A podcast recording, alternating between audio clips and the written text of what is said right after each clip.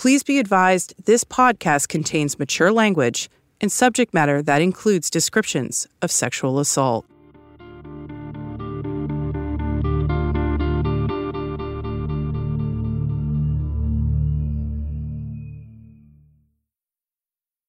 In the fall of 1980, Robert Bender was an incoming freshman at Syracuse University in upstate New York. Robert was nerdy, creative, athletic, and Syracuse felt like the perfect place for him. They had a gymnastics team, but in addition to having a good art program, they had like a wide variety of academic courses I could take. So I was attracted to the, the range of what I could do there. On the first day of freshman year, Robert and his mom got to campus. They just made the four hour drive from Cherry Hill, New Jersey. As they unloaded boxes in front of Robert's dorm, he and his mom were greeted by a charming man with a British accent. He was in his mid to late 20s and he introduced himself as Conrad. He was a dorm manager and said he was there to help. He started grabbing boxes. And then when he heard that I did gymnastics, he was like, you know, oh, he was so, so all smiles and excited and how wonderful.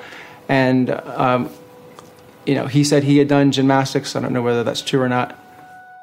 Like most wide eyed 18 year olds showing up at college, Robert was nervous, but Conrad put him at ease. Yeah, I was definitely um, a little bit dislocated and uh, feeling somewhat um, alienated.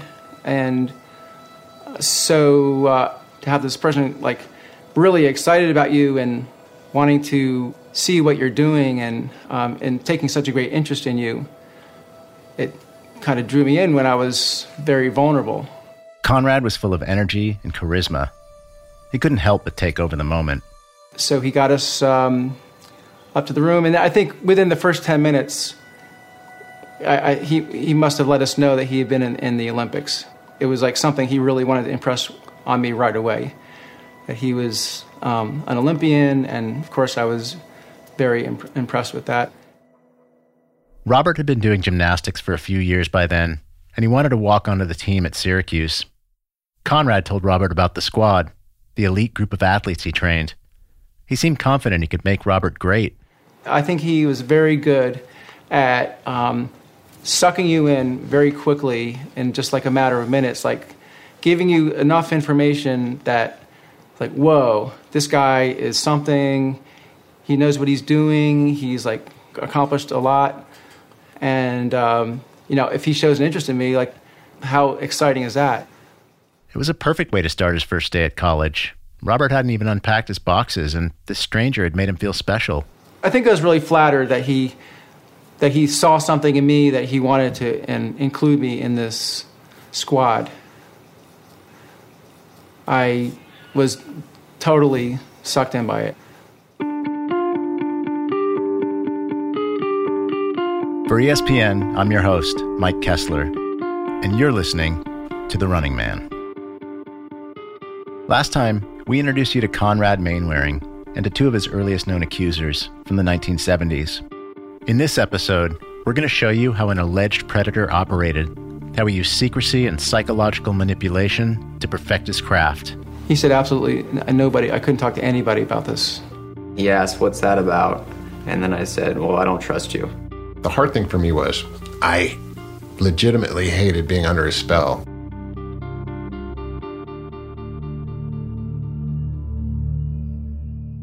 This is episode two Mind Games.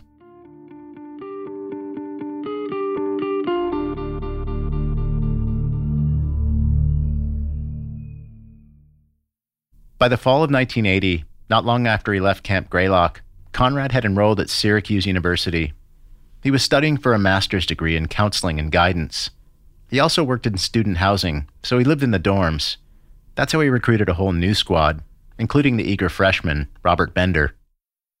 Conrad had a bunch of rules for his squad members no drinking or drugs, no fooling around with girls, and most important, no talking about the squad.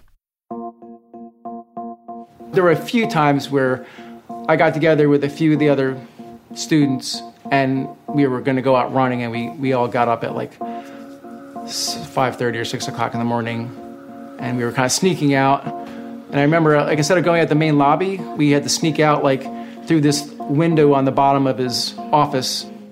At first, the sneaking around was kind of alluring, an exclusive club. Then he started in about his squad, which uh, was, uh, he impressed on me very early. It had to be top secret. And if anyone found out about it, you know, I could jeopardize what he's doing. So he's letting me in on this sort of secret group. But the secrecy rose to another level. In letters he wrote to squad members he'd worked with at Camp Greylock, Conrad put a finer point on it. In one, he wrote, Naturally, I expect you to keep my address to yourself. I do not wish anyone at all to know this. In another, he wrote, I trust that you will not tell anyone where I am or what I am doing. But soon, Robert realized the squad was more of a concept than a reality. Most of the work Conrad did with his athletes was separate from the group.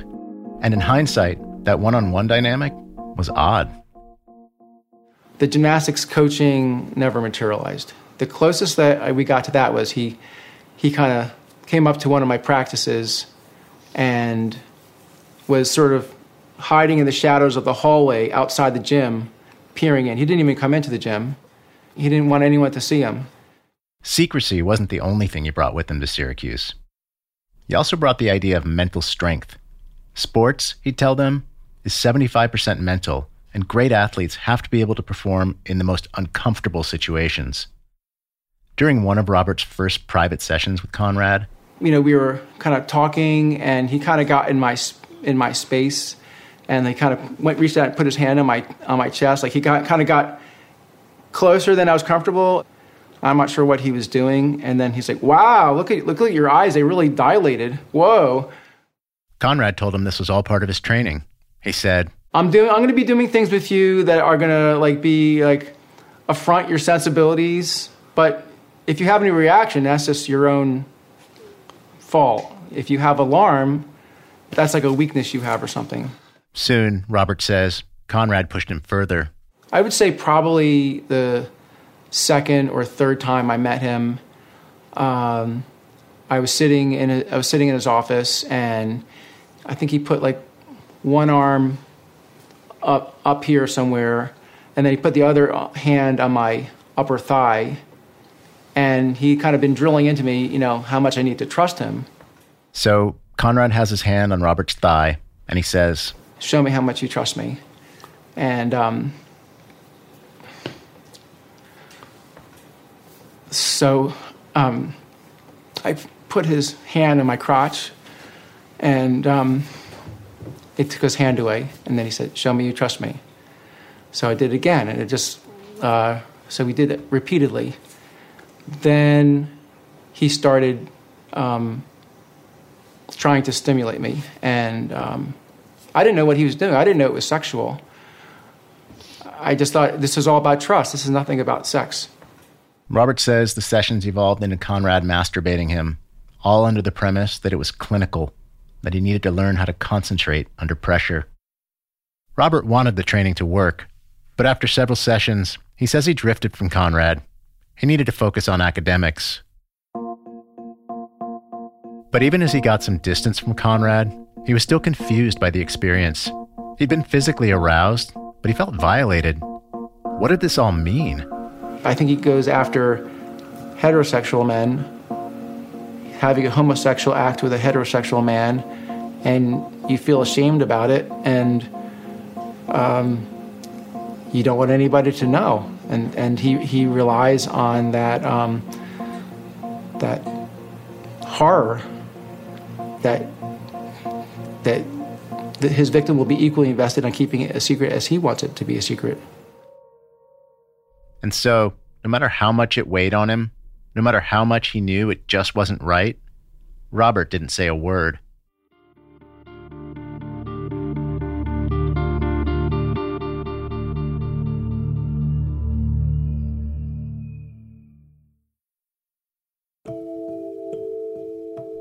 While Conrad was at Syracuse, he kept in touch with John Shapiro.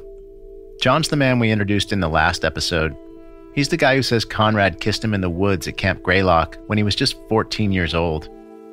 After the incident, John went back home to Long Island and started his sophomore year of high school.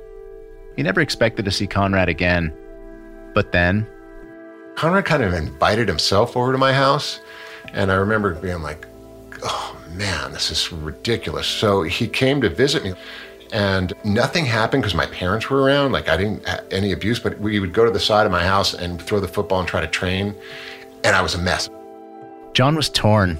He was upset about what happened at Greylock, but he believed in Conrad as a coach. After the visit, Conrad wrote letters to John and called him on the phone. Syracuse was a huge sports school, and Conrad made sure to tell John that he was working with some big time football and basketball players. I'm not going to name those athletes. They declined to talk to us, and we don't know if anything happened to them. But it's safe to say kids like John knew exactly who they were. He'd send me articles of athletes he was training uh, that had success, and I would hang them up on my wall. And he would really prepping me like, you could be like them. In letters and on the phone, Conrad insisted that if John was going to reach his dream of making it to the NFL, he needed to get serious about training. He'd tell him, If you don't come up here and visit, I just have to work with other, more dedicated athletes. Sorry, I, I don't have time for you. Conrad seemed to try to make squad members jealous of each other, especially if they'd never met. He'd brag about one guy's success as a way to encourage John. He'd say, You can be this great. You're this close. Or he'd use that success to break him down. See, you don't work as hard as that guy. You'll never be that great. The hard thing for me was I legitimately hated being under his spell, even though I was twi- it was twisting for me because I was like, I've gone so far and I've had all this success that um, I kind of was like, I can't, I have to stay with him or I'm going to lose all my success. In the winter of 1981, John finally caved. He was a star on all his high school teams football, basketball, track. He found some time between seasons to fly up to Syracuse and visit Conrad. John remembers making three trips, and in hindsight, he says each one must have been methodically planned by Conrad. It was always a combination of actual workouts, which he loved, and mental strength exercises, which he dreaded. I would lay down and he would start with physical therapy because I was sore from training or whatever. And then he would say, when you're really strong, like the Russians, they train with their mind. And when you really become strong, you'll be able to get an erection all with your mind. And then when you're really strong and be able to be an NFL player, you're going to be able to ejaculate only using your mind. And of course, I would fail. And then he would end up using his hand to do that.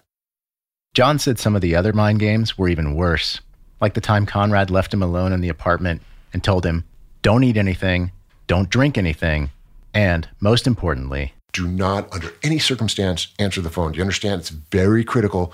No matter how much that phone rings, you do not answer. You understand? Yes, yes, I understand. John, do you understand this is critical? Because if you do something like that, and I can't trust you, like with something as simple as this, you can't be in the squad. Okay, Conrad, I understand. I got it. So he would leave, and of course, as soon as he leaves, the phone would ring and ring and ring and ring and ring and ring and ring and ring and ring and ring and ring.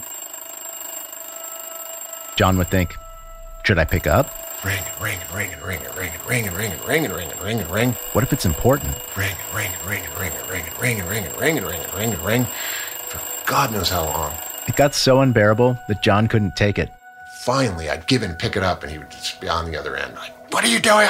You pick it up. You're so weak. You're mentally weak. And hang up and then come back super mad at me and like, and I would just crumble.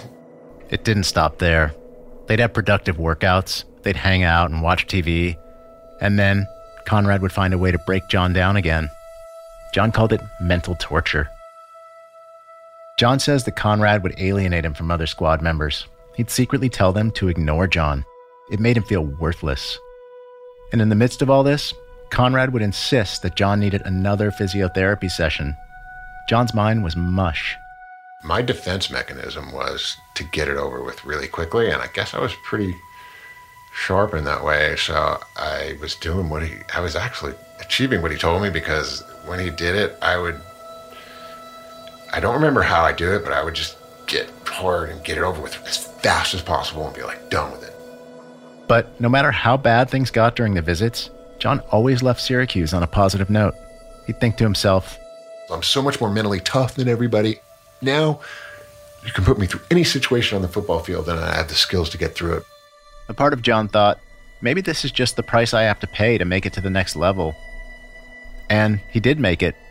John got recruited to play football at Penn, and that would lead to a brief stint in the NFL. Conrad left Syracuse in 1985, right after finishing his master's. The school told us no official complaints were made about him. He took a job in the admissions department at Colgate University, which is about an hour away. So a lot of his Syracuse squad members came to visit him, and he recruited new members too. We found three men who said they were abused at Colgate between 1985 and 1987. Their stories were almost identical to the others. In the fall of 1987, Conrad told some of his athletes he was leaving for a new job at California Institute of Technology in Pasadena. Caltech is one of the top universities in the country. In a letter to one of the men we talked to, Conrad said he'd gotten a job there as a professor of psychology. But that wasn't true. He was working in the dorms again. We talked to three guys who said they were abused by Conrad at Caltech, and less than a year after he got there, he was gone. The student newspaper described his departure as mysterious, but Caltech told us they fired Conrad, quote, following an internal investigation related to a student complaint. They said the student was over 18 and didn't want to go to the police. After Caltech, things get murky. We know Conrad worked briefly at USC and at Santa Monica College in the 1990s, but honestly, it's kind of a black hole for us in his timeline. The schools won't say why he left, and no accusers from that time period have come forward. What we do know is that he kept recruiting new squad members throughout the 90s and into the 2000s. One of those new recruits was David O'Boyle. David grew up in the suburbs of LA and ran competitively in high school. And then, in 2004, he went to UCLA. Keep in mind, this was 17 years after Conrad was at Caltech. So David was a freshman and he wanted to walk onto the track team. He ran the 400 meters and he was determined to get his time under 50 seconds. It's kind of a number in the 400 meters. Like if you've done that, then it's you're in a different category. At first, David was training alone, trying to get ready for tryouts. He was focused on his nutrition, reading self help books, and exploring different ways to bring out the best in his performance. And so I was always kind of tinkering with my program to see what would work better. He'd find open track meets and enter them on his own. One day in 2005, at a meet near LA, he'd just finished a race when an older man approached him. It was Conrad, except now he went by another name Coach Avondale. That's one of his middle names. And he introduced himself as a track coach. And then he invited me to come and join his group the next day. I thought he was a little strange, but he was also really into track, and so was I. So I was interested in, in coming and training with his group. David's experience was like so many others who wound up training with Conrad. Same rules, same message about mental strength, same end game. But in some ways, Conrad had gotten a lot more brazen. On any given day, David said there'd be a handful of squad members at the track. Conrad would help them stretch, and sometimes he'd grope them in plain sight. No one would be looking at what the other person was doing, and no one would talk about it. I didn't talk about it to anyone, no one talked to me about it. It was just like it was something that was happening, and it was a normal thing, and everyone was focused on their own training.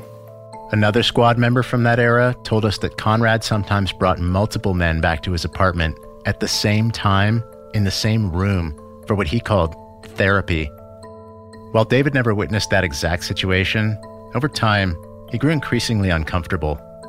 He liked the workouts, but that wasn't enough to justify sticking around. One day, he told Conrad he didn't want to be stretched out. And he got upset and said, No, you're tight today. You need this. And then so I just, I went along with it because he was the coach. David pushed through as long as he could until finally he'd had enough. Yeah, so after about a year or so of training with him, uh, he touched my leg and I pulled my leg away. And then he asked, What's that about? And then I said, Well, I don't trust you. And that's when David stopped training with Conrad. He cut ties entirely. Ten years went by, and David thought he'd moved on. He was still living in the LA area, working as a personal trainer at a gym. But one day in 2016, he was sitting in a library, staring at his computer, when he started thinking about Conrad. So he Googled him. I was just thinking about what had happened and how I felt like he could still be out, out there doing this now.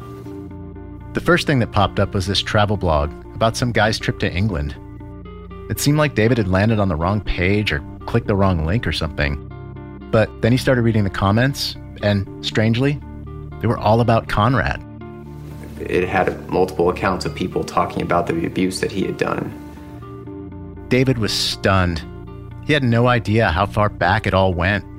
No idea that some of Conrad's former squad members had been quietly talking about him online. April 13, 2018. I was abused for several years by this despicable predator. It started when I was a minor, only 14 years old, at Camp Greylock. And he definitely had no idea that this random blog had already begun the unraveling of Conrad Mainwaring. So anyone that Googled him evidently was getting my blog. Or that he would play a major role. Yeah, I was pretty angry. I was pretty upset that I got pretty worked up that this guy was a, a child molester. In that moment, David decided something had to be done about Conrad. That's next time on The Running Man. If you're a victim of sexual abuse and are looking for help, call RAINN, the Rape, Abuse, and Incest National Network. The number for their 24 hour helpline is 1 800 656 HOPE. That's 1 800 656 4673.